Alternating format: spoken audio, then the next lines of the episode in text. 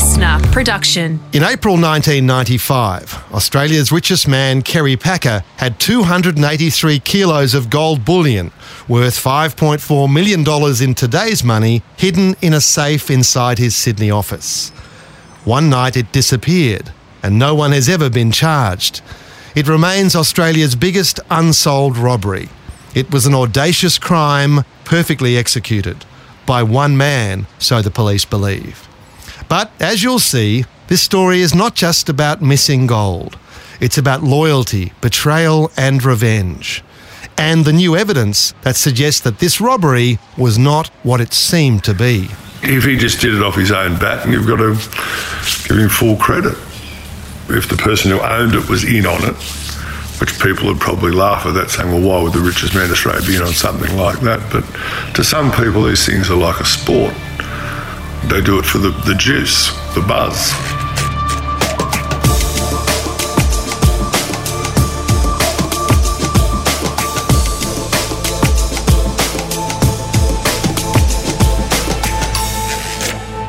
The story of Packer's Gold has been in the news occasionally since mainly because of a fascination with Australia's richest man.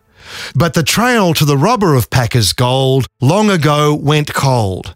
That is, until 2014, when Brian Cockrell dusted off the file for Australian crime stories on the Nine television network. This story would become much more than a hunt for who stole Kerry's gold. There was this lingering feeling that Kerry just didn't tell the police everything. He liked to work via trusted insiders, and that kept the investigation at arm's length, so the police could never get close to the truth of what really occurred. And the story of how that happened is a fascinating insight into how the super rich manage their affairs. Paul Watson. I'm a detective senior sergeant. In 1995, I was attached to the Special Crime Unit of the South Region Major Crime Squad. It was a Monday morning, uh, and as much as that seems funny to remember this many years ago, uh, you don't forget matters that relate to uh, Australia's richest man, as he was at the time. Uh, I was in the office and a phone call came in, not directed to me, but I happened to pick up the phone. And uh, it was from a colleague from the City Central Command who knew the work that we did and knew that uh, we'd be quite interested in uh, knowing about the fact that nearly 300 kilos of gold had been stolen from the office of Kerry Packer at Australian Consolidated Press. Okay, you went to the office there. What scene confronted you? Well, very little to, to see uh, in terms of identifying the crime. Um, a safe had been cut within the office of Mr. Packer. Uh, my recollection uh, was that it was a very old uh, Chubb safe. Um, more, I won't say decorative, but it had a decorative look about it compared to a safe you might see these days. This was an extraordinary robbery. The thief had used an oxyacetylene torch to cut Kerry's safe open. An oxy torch burns at 3,500 degrees Celsius, turning solid steel into liquid slag. Yet there was just one small burn on the carpet, no more than a few square centimetres. It's almost unbelievable. You had only known about an incident because of a mark that was on the carpet. What was the mark on the carpet? Uh, a burn mark. So there'd been something, to our thinking, had dropped onto the floor during the process of the safe being cut open by the offender. Given that there was just a small cut and the door was open and obviously been successfully attacked, what was your impression of the handiwork of the safe cutter? It was a neat cut and very uh, targeted. Uh, it had hit exactly the right spot within that safe to effect entry in a minimal manner. Was there anything on the scene at that stage apparent to you that indicated a suspect initially? No, no. Professional safecutters pay the robber the highest compliments for his dash and skill. He would have been taught by someone good. And, you know, through the 60s and, you know, early to mid 70s, there was a lot of safes open like that. And normally by the same team of people, which I'm sure the accused worked with and no doubt picked up on how to do it. George is a former safe cutter who worked with some of the country's best tank men, as they're called. George is not his real name, and we've disguised his voice to protect his identity. George is sceptical that one man could have pulled this robbery off. You would have to have someone with you. You couldn't do it on your own. I would suggest they'd have someone looking out from the rooftop, the police scanner, and a walkie talkie. And from the rooftop, you can see if anyone's approaching. And if a call went in about a silent alarm or someone reported a break and enter at the address, well, you'd hear it come on the scanner and you, the person on the rooftop would alert his colleague who was doing the job the safe itself, an old Chubb from the 1940s, would have presented little difficulty. The robber had made an L shaped cut, no more than a few centimetres long. So, a, a safe that age would be uh, open with oxyacetylene. They would burn a hole to the left of the lock, to the handle, sorry, of the lock, where there would be a bar that goes across, and you would burn through the bar, and the bar would fall out from its position, and you just open the door.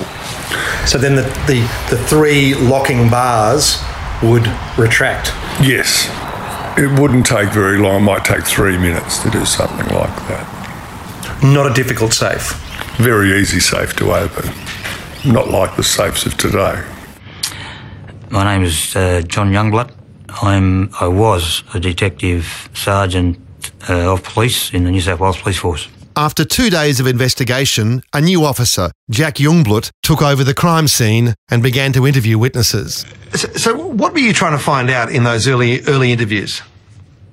The first thing that struck us was no one knew the gold was in there. Everyone I spoke to said didn't know didn't know he had any gold in there. We don't go in his office. Um, we weren't told. So who knew the gold was in that safe in Kerry's office? No, as far as I know, nobody. Richard Walsh was managing director of Packer's magazine interests at the time. We just assumed the police would solve it pretty quickly. Actually, seemed pretty easy. I don't think anyone on the on, on Kerry's floor knew that there was gold in there, uh, and that was just part of the bizarreness. For a smart man, Kerry's choice of gold store was curious. Such an old safe was rated only for $20,000 cash, not millions in gold. In other words, if you got robbed, insurance companies would only have to pay out a fraction of the gold's value. But that's not what happened, as you'll hear. Early on, this job looked straightforward when a fingerprint was found inside the safe. Right, that was the very first thing that was something that we could work on was this fingerprint. And we were informed by the fingerprint department that it was a fresh fingerprint. So we made inquiries as to the owner of the fingerprint, and he was a young um, safe mechanic. So we thought, well, a safe mechanic knows how to get into a safe, and uh, probably lost a bit of valuable time making inquiries into him because he, he was living in Adelaide. Then we had to go over and interview him, and we found that he was um, been living in Adelaide for some time him and his wife were very religious. His parents were very religious. His mother actually kept a diary as part of her religious faith. She had everything written in it. She used to write down everything every day. And um, on the day or the weekend of the robbery, they were all in Adelaide and her car had broken down and this young mechanic had to go and organise to get mum's car fixed up. And he was the most unlikeliest safe breaker you, you could ever meet in your life.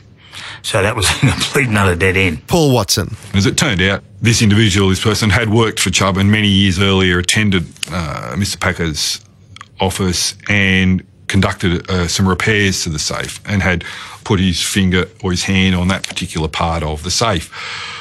When subsequently it was cut open with the oxyacetylene, causing the, the air within the safe to heat up and moisture to form on the steel surfaces, that moisture adhered to the oils that had been left on his fingerprint. And when dusted, it gave it the appearance of being a very fresh fingerprint when it had indeed been there for a number of years. So, strike that one off the list. Unfortunately, yes.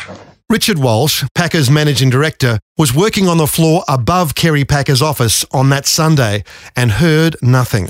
And uh, that day you worked blissfully away from 11 until 5 o'clock. You heard nothing, left the building. Did police ever speak to you?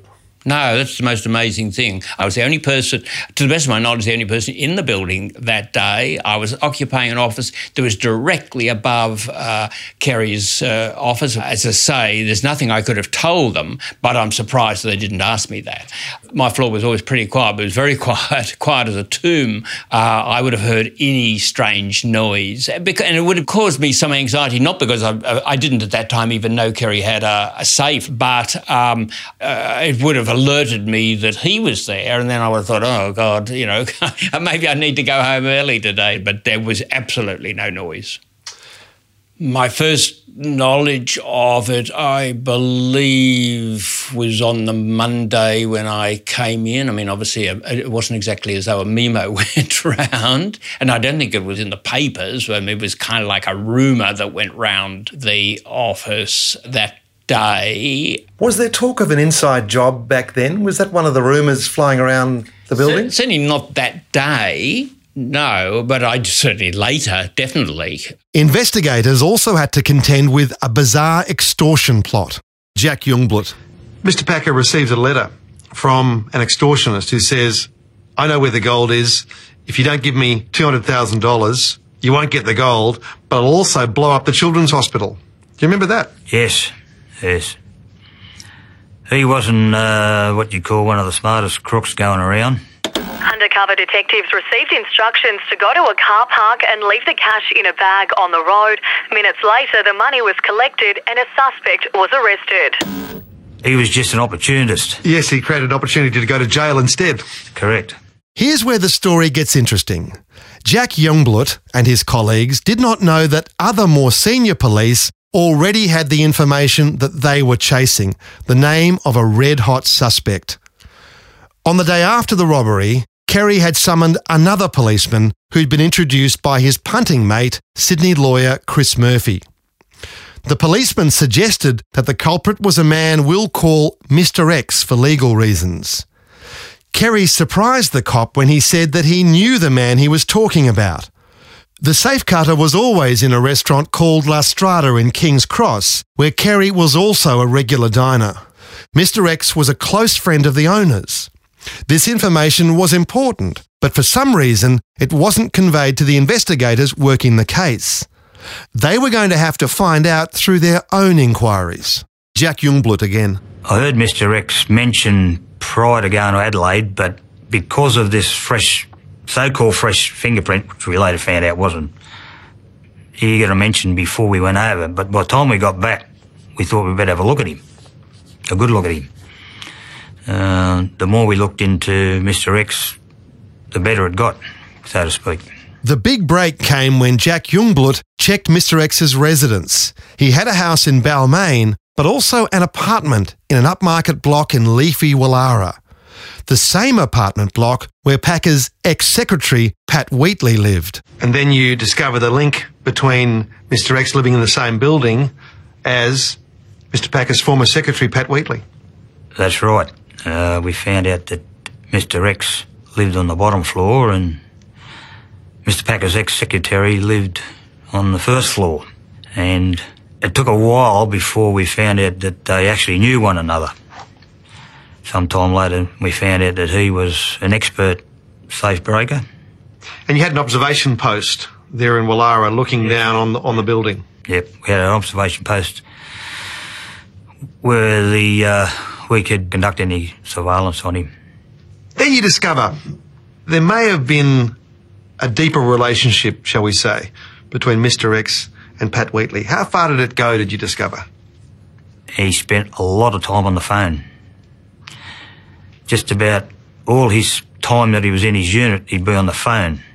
And during one of these phone conversations, he told somebody he was visiting Pat Wheatley upstairs. You could read into it that there was some type of close relationship. For intimate purposes? Possibly. Definitely was a close uh, relationship and could very well have been an intimate relationship. Paul Watson. All roads lead back to Patricia Wheatley. How many times did you speak to her? We conducted a formal interview in her solicitor's office. And who was that? Malcolm Turnbull. Formidable lawyer. Yes. Soon to be, well, soon to be eventually Prime Minister. Correct. And and what was the tone of those inquiries? Was she, was she willing to assist? No, she was, well, she wanted to assist, but she was very guarded in what she would disclose. Whilst she was not unhelpful, she wasn't helpful. Malcolm Turnbull's involvement is interesting. Kerry Packer wasn't paying for Wheatley's legal bills. Packer and Turnbull had fallen out over a failed media deal a few years before. So Turnbull was acting for Wheatley, not Packer. And she was no friend of Kerry's either by then. Turnbull declined my request for an interview, saying he could not recall being involved on either side of this story.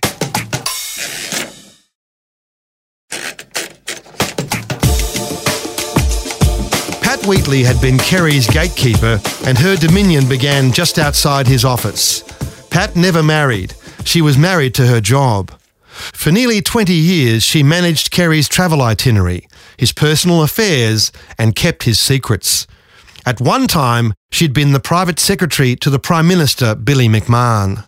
Richard Walsh. Uh, he trusted her enormously um, with uh, his secrets. I mean, she had previously been Bill McMahon's um, PA, and uh, Kerry at one stage said to me that uh, he'd spent a lot, enormous amount of time trying to wheedle some of what Pat Wheatley knew about Bill McMahon out of her. Uh, and he'd never been very successful. And he told me, therefore, he felt very safe uh, with her as a custodian of his secrets, since she'd been proven, to his sure knowledge, a safe custodian of, of the late Billy McMahon's. Packer valued loyalty and secrecy above all, and Wheatley had been well rewarded. But in the early 1990s, this began to change, and this ultimate insider was suddenly shown the door. Wheatley was given a generous pension for life, which included a property and cash, but the sting of rejection stayed with her. Jack Jungblut. But she knew the gold was there. She certainly did. She was working for Mr. Packer when he sold a mine in Western Australia and he wanted the payment in gold bars, not cash. That's how he came by the gold bars. And she was there when apparently uh, the gold bars were delivered and put in uh, his father's safe. Everything changed in the Packer empire in 1990 after Kerry collapsed while playing polo. He was revived despite being clinically dead for seven minutes. When Packer returned with a sense of his own mortality, he began preparing for his son James to take over the running of the empire. But there were problems. Packer's finances were under pressure. Costs were out of control, so he brought in a corporate assassin from America named Al Dunlap to ruthlessly balance the books.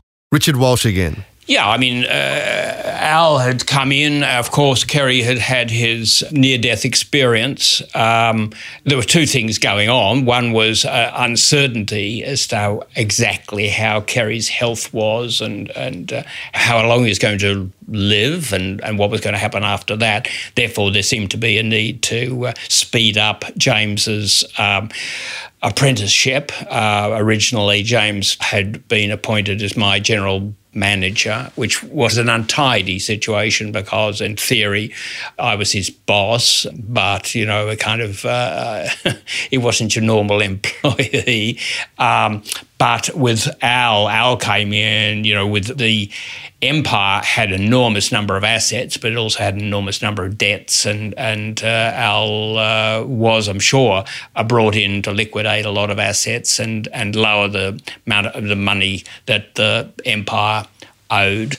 But Al was a, a ruthless character, and he was very keen, I think, to uh, um, break off a lot of Kerry's uh, close relationships, including with Pat Wheatley. So Pat Wheatley got fired. Because she had been keeping a little store of alcohol, and she also liked to drink as well. I understand that. Yeah, both.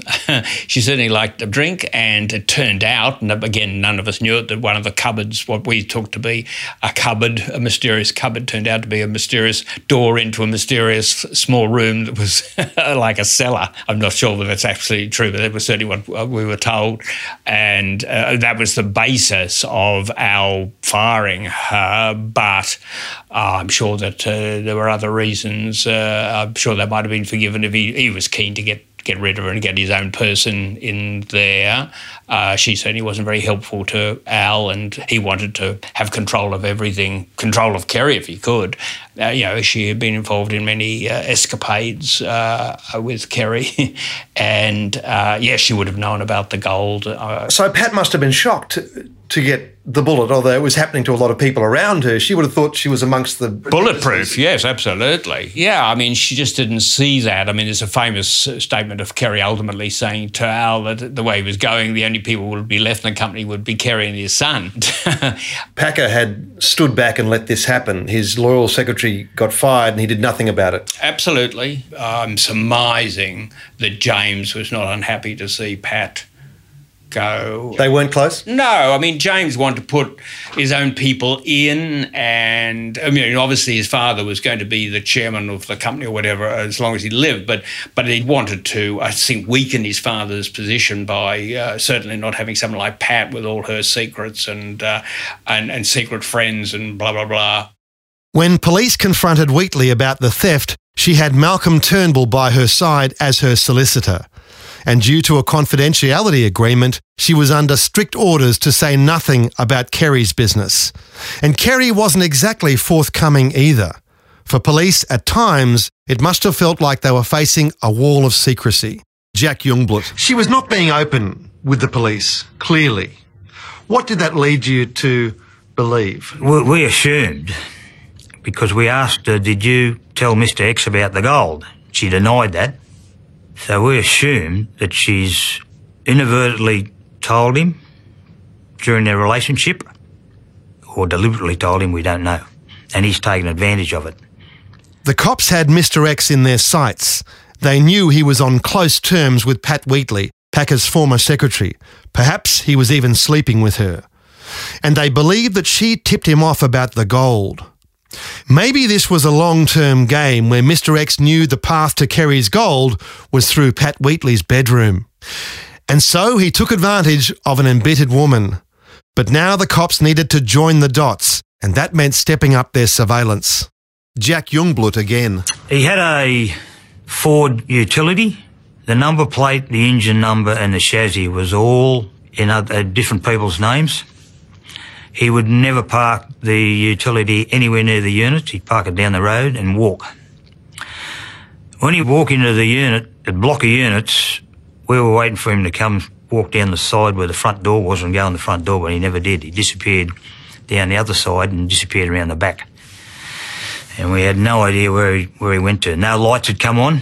Usually you sit out the front and when someone goes in, you wait for the lights to come on to find out where they live. No lights came on.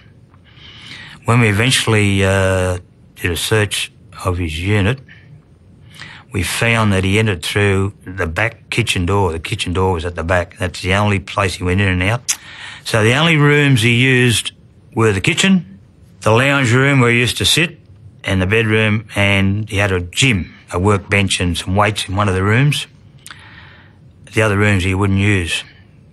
By leaving the dust on the floor, he could tell that someone's been there while we couldn't see any lights, he had the blinds and every window pulled down. So the lifestyle was very basic, even Spartan. Very Spartan. He sat in, on the one part of the lounge because he had the whole lounge room and a coffee table in front of him where the phone was, and there was newspapers everywhere. And he would ring up people, and you could hear him say, "I'm uh, I'm at Hornsby now, uh, or I'm at Sutherland, or I'm presently doing this or doing that," and he would sit in the lounge room. We tried to follow him one day, and he went all out through the inner west, Petersham, Lewisham, drove everywhere through Sydenham. He eventually ended up at Sydney Airport, where the cargo section is, and he did all that anti surveillance just to use a public phone that was inside the foyer at the cargo office of Sydney Airport. Paul Watson. He wouldn't follow a straight line necessarily between point A and point B. He would make turns down dead end streets and sit and then drive back out and continue on. He was aware of some police methodology and we had difficulties in maintaining our uh, observations of him. Jack Jungblut. What a frustrating guy to work on. He's 100% onto you. He's assuming that he's being under surveillance All the all time. the time. He'd only been ever arrested once, and that was back in the early 70s. And he was arrested by the breaking squad, went in, was doing a search on another safe breaker's house, and they saw a photograph of Mr. X standing behind a safe. And these pair of safe breakers had broken into the Chubb factory at Waterloo there and were photographing and doing diagrams of all the old safes, the interior of them. And Mr. X had been photographed in the background without his knowledge. So when uh, the breaking squad found these photographs, they went and arrested Mr. X. That was his one mistake in a long career. or- Only mistake he ever made in his whole career, would appear. Well, not quite. My investigation shows that Mr. X has a career in crime stretching back to the 1960s. In 1964, he was convicted of breaking into the Japanese Trading Centre in Pitt Street, Sydney, and making off with £14,000 worth of cultured pearls. March 67, he's in Melbourne. He attacks the safe at the Windsor branch of the ES&A Bank and gets $41,000 in cash and valuables. They get him for that too, and he does two more years. When he gets out, he joins the exodus of Aussie thieves to London, where he turns up in the 1969 edition of Scotland Yard's Aussie Index of Crooks. I'm told he did some time over there when he blew a safe with a little too much gelignite and took out the wall of the building. Mr. X managed to keep himself out of the public spotlight until the 70s. But there's no one I've met who doesn't believe it was him who escaped with Packer's gold. We can reasonably deduct that he may have got a tip off from Pat Wheatley. But apart from that, did he act alone? Paul Watson. very brazen to break into the office of Australia's richest man, go straight to a cupboard, open that cupboard, knowing the safe is in there, cut open a safe, take the gold, close it up, and leave. And, and apart from the mark on the carpet, as I said, no other indication of a crime having been committed. Uh, cutting the safe was one thing, but you've got to get 283 kilos of gold out of the building. Correct. What steps did you take to ascertain how that might have been done? we, we could find no evidence to how the gold was removed from the building. Um, that, that remains one of those mysteries of this, of this matter. In part two of Packer's Gold, I'll explore some new material in this investigation. There's something that doesn't quite add up in this story. It's a perfect crime that may just be a little too perfect. A lot of things you've got to believe there, and everything fits too neatly into the box that I just don't think uh, could have happened. The producer was Sarah Grinberg. Mixing, editing, and theme music by Matt Nikolic. Executive producer Grant Tothill. This has been a real crime production. Written and produced by Adam Shand. LiSTNR.